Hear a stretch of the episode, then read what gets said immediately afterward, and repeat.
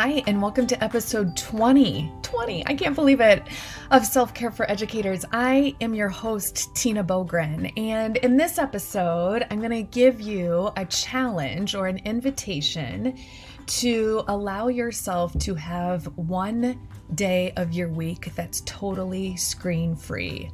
I love the idea of screen-free Sunday or screen-free Saturday. This comes from, I have been digging into and loving the book, The Four Pillar Plan, How to Relax, Eat, Move, and Sleep Your Way to a Longer, Healthier Life by Dr. Rangan Chatterjee, I believe is how you say it. Again, it's called The Four Pillar Plan. We'll put a link to it in the show notes.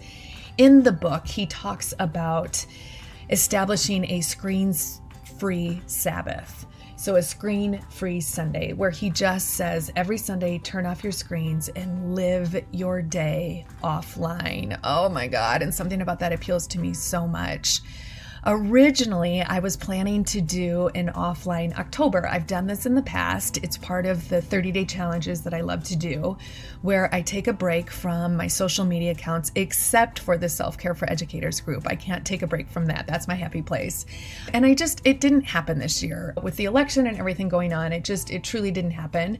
But one of the commitments that I've made instead is to really be careful about my consumption. I try to really limit it, pay attention to my screen time, pay attention to how I'm feeling when I'm scrolling, because if there's something that isn't working, I am the biggest fan of unfollow, unfriend, shut down.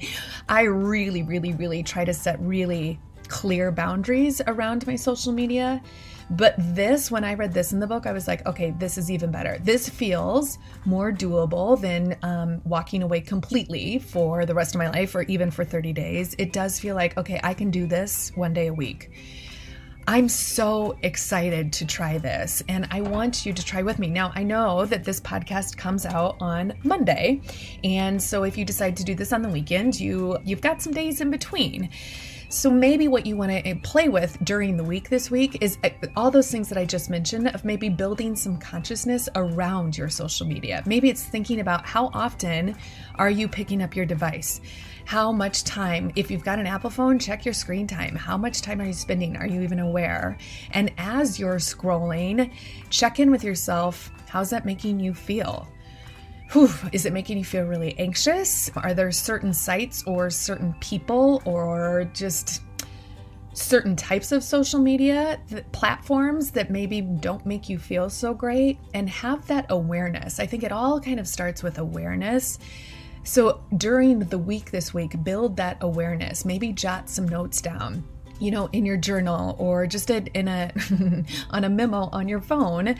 Just be real conscious of that, so that then you can lean fully into during the weekend, like to spend a full day, maybe both days, maybe, I don't know, is that crazy? Spending both Saturday and Sunday screen free? But that will kind of set you up for that. So I think you'll appreciate it even more.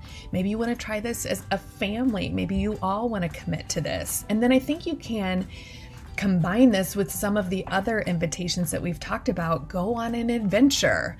I give you permission to use your phone to take a photo, or I don't know, maybe just try it. Do we have to document and post everything? Maybe we just document and don't post it, or maybe we don't even document it on our phone, we just document it in our minds. Just want you to kind of lean into that. And I'd love to hear if any of you guys do this or how you kind of manage and control your social media. I feel like this is something we need to talk about probably more than once, but I think this is a good starting place.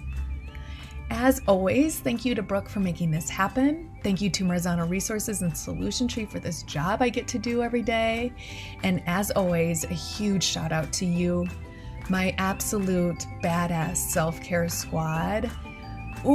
Thank you for the incredible humans that you are. I love you. Thank you. Here's to an amazing week where we live our lives offline more than escaping online.